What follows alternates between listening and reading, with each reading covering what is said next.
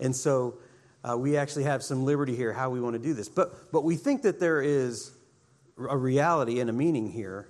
Um, we see ordination in Scripture. The word, uh, we see the ordination of Aaron, you know, in the priesthood. In the Scriptures, we see this elaborate, specific ritual of the ordination of Aaron and his sons, uh, the first Hebrew priests. They were ritually washed, they were anointed with oil, they were dressed in elaborate, symbolic garments. And then they had the blood of the sacrifice touched to their right ear, to their right thumb, and to their right big toe, their right big toe. This was serious business. And every step of this carried a meaning. Every bit of it had a meaning. And the meanings we know pointed to Christ in different ways. Well, we aren't Hebrew priests, and we're not going to pretend to be. We all know that all Christians, all Christians are called to minister, right? All Christians are called to witness. So, what are we doing? What does this ordination even mean? Well, the New, the New Testament scriptures are a little bit less specific about what ordination ought to look like, not so, not so quite prescribed as the, the Aaronic ordination was. But we do see clear teaching that there are, there are offices and there are roles in the church, uh, recognized positions of authority and service. We see there must be a transition into these offices since no one is born into them. Ordination is the word we've given to this recognition, this transition. So basically, if we do recognize that there are roles and offices, then there are people who don't hold those roles. And so the transition is the, ordina- is the ordination that we speak of. When Paul was met on the road to Damascus, Jesus himself gave Paul his new orders, right? He stopped him and he gave him his new orders, his new purpose, his new mission. This was Paul's salvation moment. In many ways, it was his ordination too, but then later we see something interesting. Before his first missionary journey, the church in Antioch itself ordained him. I'm using ordained in air quotes because they're teachers Barnabas, Simeon, who was called Niger, Lucius of Cyrene, Manaen, a lifelong friend of Herod the Tetrarch, and Saul. While they were worshiping the Lord and fasting, the Holy Spirit said, Set apart for me Barnabas and Saul for the work to which I have called them. Then, after fasting and praying, they laid their hands on them and sent them off. This is an example, not a command, but it is an example of a, an ordination, of a sending. So, what is this example? Fasting, laying on of hands with prayer, and ascending. So, that's what we intend to do. Now, we, I haven't been fasting for very long. I haven't eaten since dinner last night, but um, so we're not going to strictly observe a fast here, but we are going to lay hands and pray, and we are going to send, right? That's what we intend to do. We intend to say a few words of encouragement and challenge to Zach, and then send him to the work that he's already been called to do. He will know then that he goes with the blessing and the support of this body. And Zach, I want to encourage you and bless you as you begin this work in an official way. We know that you were called by the leadership of your organization to do this because you were already seen doing it. What work? Lifting up those damaged by the pain of what they've seen. Zach works in a, a very difficult environment sometimes, and they see very, very difficult things, and they have to deal with that and process that. Zach's felt that pain himself. And he has also helped others to, to process what they've seen. These, these uh, side effects, these, these downstream effects of the curse on this world, of pain and death and sickness. That's what Zach's been doing. But he also carries himself in the organization with integrity and consistency. And I'm not saying sure Zach has there, but true integrity, sometimes showing weakness or difficulty, because that leads to trust. People understand they can trust Zach because he doesn't appear to be perfect. And ultimately, pointing people to the only true source of peace, which is our Savior Jesus. That's, that is the ultimate source of peace for us. We know that you're going to have many opportunities to do this in the coming years. And I pray that God will lead you, lead many to healing and salvation through your faithfulness. I pray that He will bless you to see this fruit with your own eyes. I challenge you to exercise the faith that's been given to you, to exercise the faith that's been given to you, to seek truth in God's Word, to seek God's presence in prayer, and to work out your salvation, as Paul said. Well, lastly, a position of ministry is a position which attracts attention. Sometimes good, or sometimes bad, but often good, actually. And I challenge you then to follow the example of John the Baptist. He knew he was the friend of the groom and sought only to point people to Jesus, not to take advantage of the opportunity for his own reputation. The failure to understand this is a great sickness in the American church. Pastors and ministers who have come to believe that their ministry is about them. Listen to what they do. They would flirt with Jesus' bride, they would try to steal her attention away from Jesus to themselves. Compare that to what John the Baptist did. And I challenge you to follow John. As you minister, as you point people to Christ, celebrate Christ. Rejoice when someone turns their attention from you to Christ. They will love you and thank you for your faithfulness and to love her groom. As John the Baptist said in John 3, we always think of John 3 as the Nicodemus chapter, but there's a little bit more there, and it's rich. John said, The one who has the bride is the bridegroom. The friend of the bridegroom who stands and hears him rejoices greatly at the bridegroom's voice. Therefore, his joy, this joy of mine, is now complete. He must increase, but I must decrease. This is the word of the Lord. Blessing, Zach.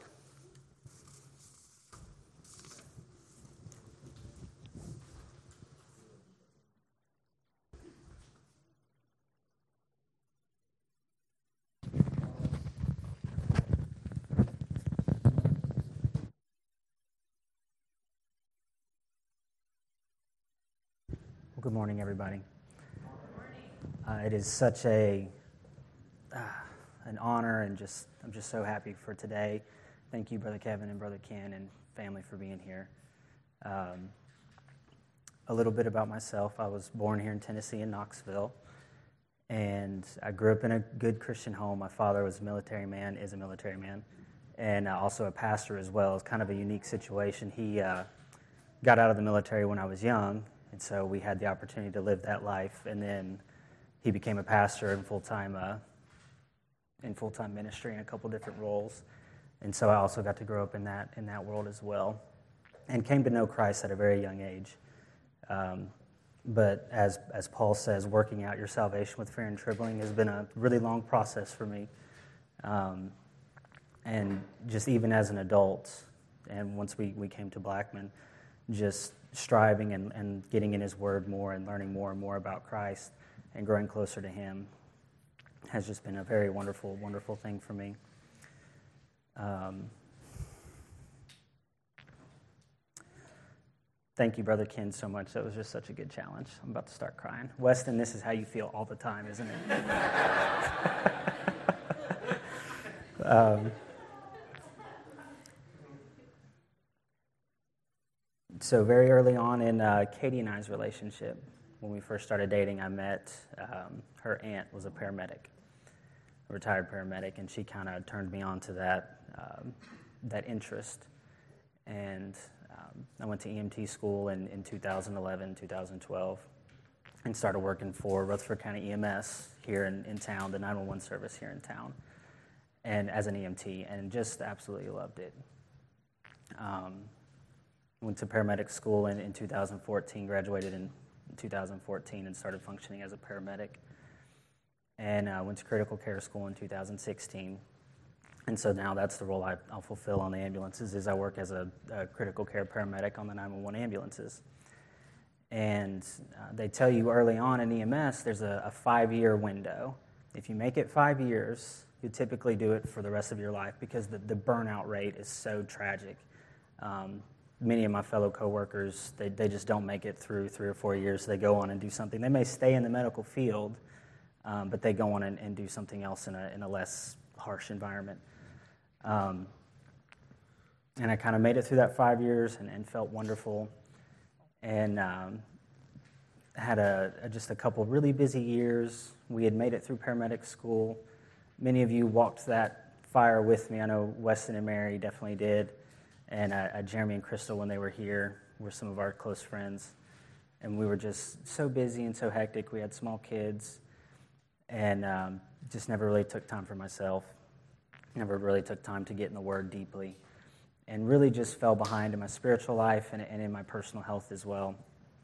And um, in the end of 2018 and on into 2019, I really started to struggle with just a lot of depression and um, had to go and speak to my doctor about it because it was starting to affect just like my day to day life. I was having not only mental symptoms, but get, starting to get into physical symptoms as well, where I had you know chest pain and nightmares and all this other stuff going on, and just I didn't didn't know how to deal with it, and so I kind of walked through that. Um, and looking looking back on it, it was just such a blessing because I had not only at work I'd been watching my patients go through that, um, and that gave me much more empathy for them. But then now I see my coworkers doing the same thing, and it's so much quicker for me to recognize, hey, that's what this is. And then I can also I can look them in the eye and tell them, hey, I've I've been there. And there's there's a truth to that when you're in that moment. People can tell if you're lying to them or not, if you're just feeding them empty words, or if you're saying, I've been there and I, I feel what you're feeling. And so that's kind of where the calling started. And Katie and I talked about it several times, but people just started coming to me at work. And we just we would just have all these good talks. Um, and one of the things I really started noticing is that many of my, my co- coworkers, they just they don't have the support that I do. And that's what got me through it was I have, you know, a, now I have a closer walk with Christ and I have a wonderful wife who helped me through a lot of this stuff. I have wonderful friends, and I have an amazing church body. And I would say probably 80, 90% of my coworkers don't have that luxury. Um, so I just, my wheels kind of started turning, and I started thinking, what could I do for my coworkers to help them out through, through this when they have times like I had? Um, and one of my friends on the fire department came and told me that they were looking for chaplains and that my name had come up and asked if I'd be interested. So I went and got uh, my Tennessee and my national certification for chaplaincy and got approved through my director to become the, the EMS chaplain. Um, and so that's kind of the story of short version of how we got where we are. Um, and if you wonder, you know, how this will work on a day to day basis. I still work on the ambulances, so it's not like I've been put in an office somewhere off to the side and just get to do this all the time. This will be something I do on my own time. Um, but what I want to do is I just want to have that kind of that open door because it's a government job, so it's not, I can't proselytize my coworkers, right? I can't just stand up and preach to them while we're on the ambulance together. But it does give that open door. When someone comes to me, they know, hey, I'm the chaplain. So if they come to me and start talking to me, then it's an immediate, we can start, I can start talking to them about Christ. And I really want to evangelize my coworkers and show them that the best way to deal with this um, is to have, to have God on your side and to have Him help you through it. Um, so that's kind of my, my main goal is to just evangelize my coworkers and then maybe secondary eventually down the road start working where we can start helping our patients out because we we are such an immediate service. So, you know, you have a medical problem, we come and we help you, we get you to the hospital, and that's usually the last you see of me um, if things go well. So maybe one day down the road we can start doing more uh, follow up stuff like that with our patients, would kind of be a, a secondary goal I have. And ways that I could really use your help. I know it sounds cliche, but I really could use your prayer. I really need it. Because um, while I'm trying to do this, I'm also still dealing with being a paramedic. So um, not to get into too many details, but it's just a, it's a pretty rough world out there today. And you guys will be shocked the stuff that goes on down the street from you sometimes. Um, but me and my and me and my coworkers are just exposed to a lot of different things, and uh, I would just ask that you pray specifically for them, and then pray that I will have the wisdom and the uh, just the endurance to deal and help them out. That's all I have.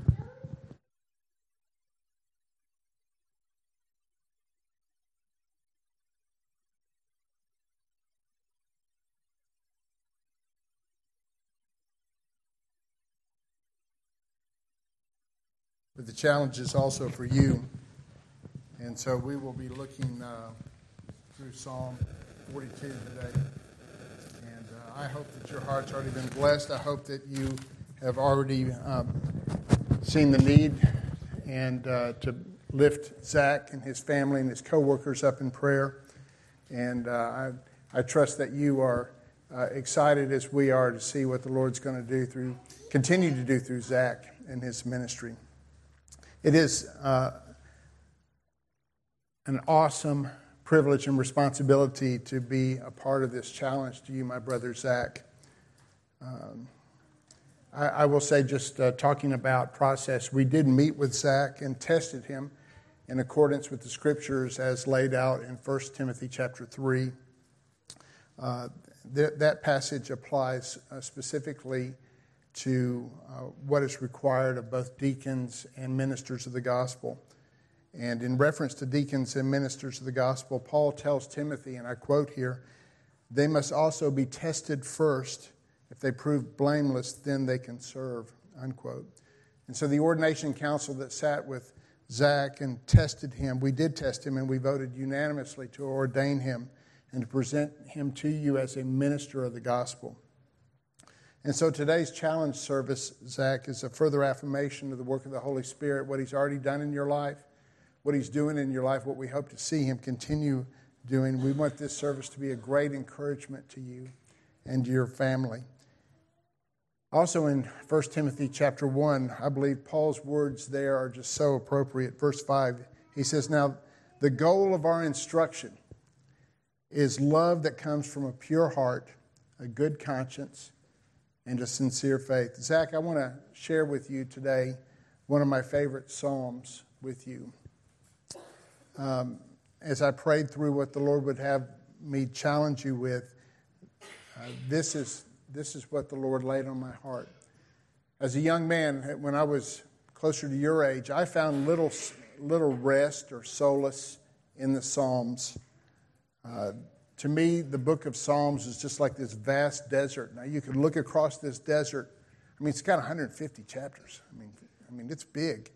And you could look across this desert, and I mean, you could see the occasional mountain peak, or you could see the occasional valley. I mean, there's the, the mountain peak of Psalm 1, just starts off just, just an incredible psalm that a lot of people have memorized.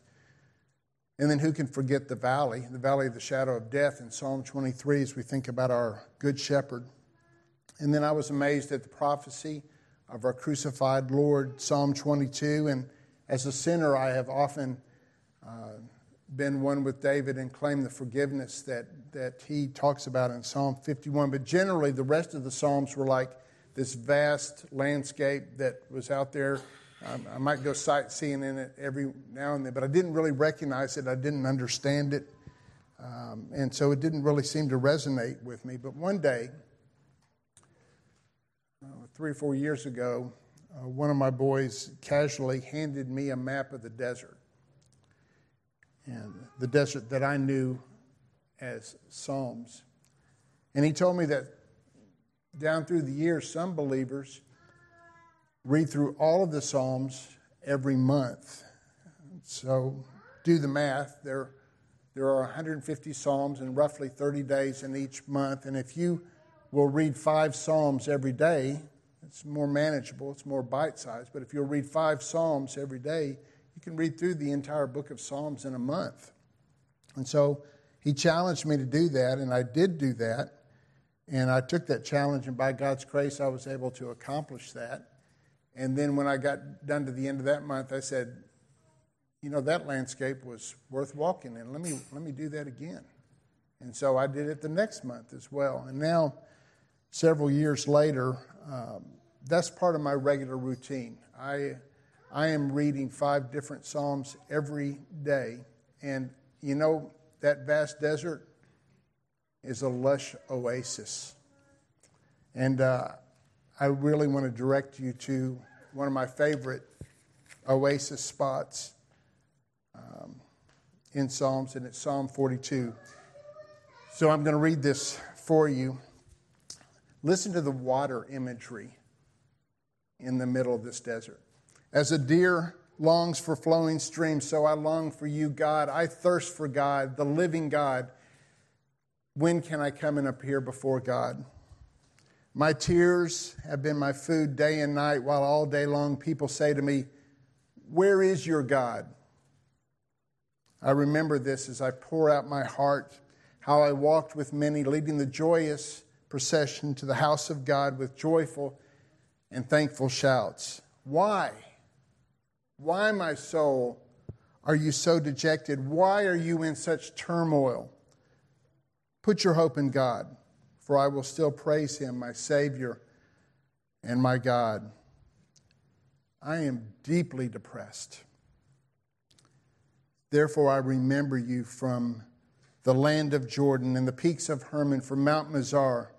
Deep calls to deep in the roar of your waterfalls. Your breakers and your billows have swept over me. The Lord will send his faithful love by day. His song will be with me in the night, a prayer to the God of my life. I will say to God, my rock, Why have you forgotten me? Why must I go about in sorrow because of the enemy's oppression? My adversaries taunt me as if crushing my bones, while all day long they say to me, Where is your God? Why, my soul, are you so dejected? Why are you in such turmoil? Put your hope in God, for I will still praise him, my Savior and my God. This is the word of the Lord. Brother Zach, do you thirst for God, the living God? The psalmist says, As a deer longs for flowing streams, so I long for you, God.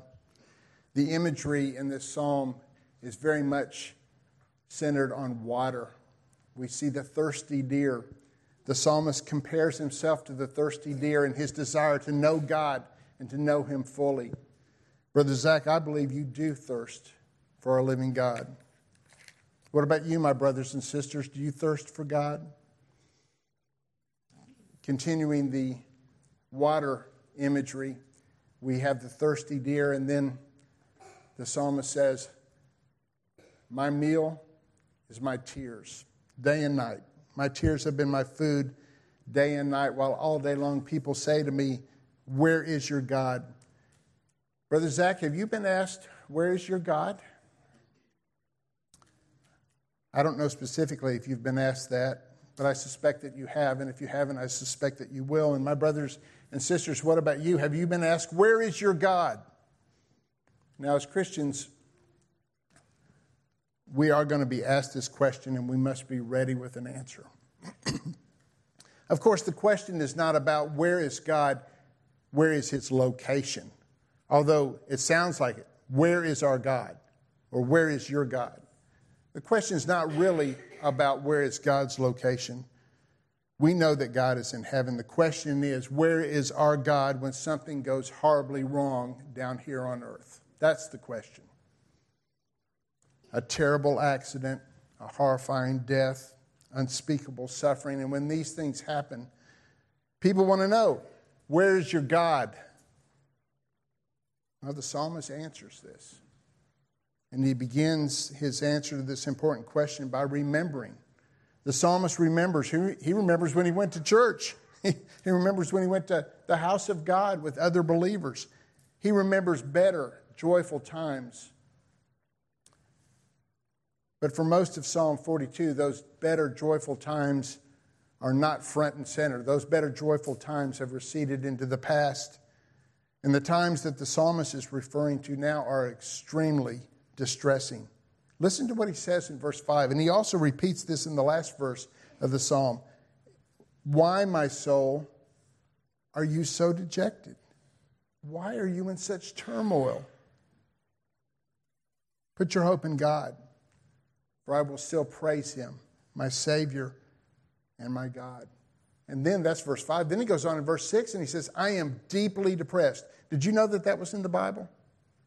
You know what Zach was talking about today about depression? That's real. The psalmist here is dejected, he's in turmoil. He's not just depressed, he's deeply depressed. And what follows? What does he say next? He says, Therefore, I remember. There it is again. I remember.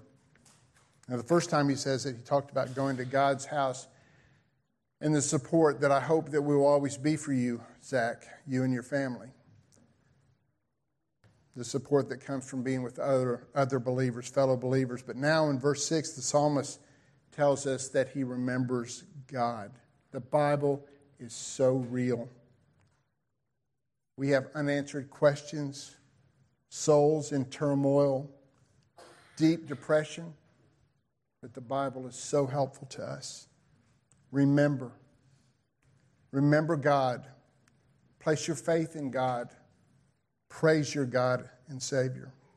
Brother Zach, you may very well have times in your life when your soul is depressed, deeply depressed. Your soul may be in turmoil, deep turmoil. You can look at your fellow workers and say, I've been there. The psalmist can look at us and say, I've been there. When these times come, as they surely will for all of us, remember. Remember God. Place your faith in Him. Praise Him. Brother Zach, cling to these promises, and I believe that you do thirst for our Lord, our living Lord. And now I want to take you just briefly to Psalm 91, the, the psalm I call the pandemic psalm. And I want you to hear these promises that the Lord makes to those who set their hearts on Him. Because I believe that these promises apply to you and Katie and your precious children. Because, and I claim them as well. The Lord says, because he has his heart set on me, I will deliver him. I will protect him because he knows my name. When he calls out to me, I will answer him. I will be with him in trouble. I will rescue him and give him honor. I will satisfy him with a long life and show him my salvation. Father, I lift up Zach and Katie and their family. And I thank you, Lord, that you have entrusted uh, them to our stewardship here at Blackman Baptist. And I pray, Lord, that we will be faithful to lift them up in prayer. Lord, we look for much fruit from his ministry. I pray, Lord, that you would bless him as he shares the good news of the gospel with his fellow workers. I pray, Lord, that you will bless him as he shares the good news of the gospel with those who are in great turmoil and are deeply depressed. And Lord, we ask all these things in your name, Jesus. Amen. I'm going to ask Zach and Katie if they'll come forward now, and, uh, and the whole family, too. Just everybody you got here. Who you got here? Oh, we, we, need, we need all the family. Come on up here. We'll put them here. Thank you. I also want to ask uh, any of the ordained men of the church who want to come um, and lay hands on Zach. We're going to we're to put them there, and we want the family to come in here too. Yeah, you'll come come right through. There you go, Asher. Big week for Asher.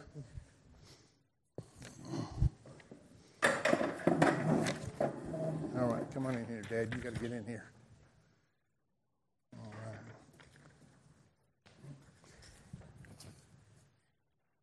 And come on around. Let's lay hands on Zach and pray for him and his ministry. And Weston's going to start us off with a, um, a special prayer of blessing. And then uh, any other man who wants to pray, please pray. Zach, as a brother and a peer, it's, a, uh, it's been a joy to watch you follow Jesus, to watch you love and cherish Katie, to watch you love and lead your family. Amen.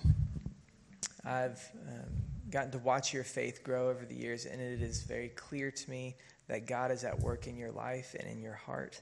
You look more like Jesus now than when we first met, and I hope that is a sincere encouragement to you to know that God began a good work in you and that He's going to carry it through to completion. Praying this blessing over you and over your family from Ephesians 3. For this reason, I kneel before the Father, from whom every family in heaven and on earth is named. I pray that he may grant you, according to the riches of his glory, to be strengthened with power in your inner being through his Spirit, and that Christ may dwell in your hearts through faith.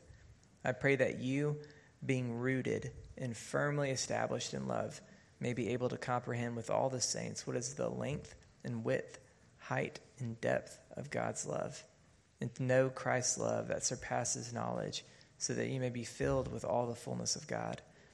Now to him who is able to do above and beyond all that we ask or think according to the power that works in us. To him be glory in the church and in Christ Jesus to all generations forever and ever. Amen. This is the word of the Lord. Thanks be to God.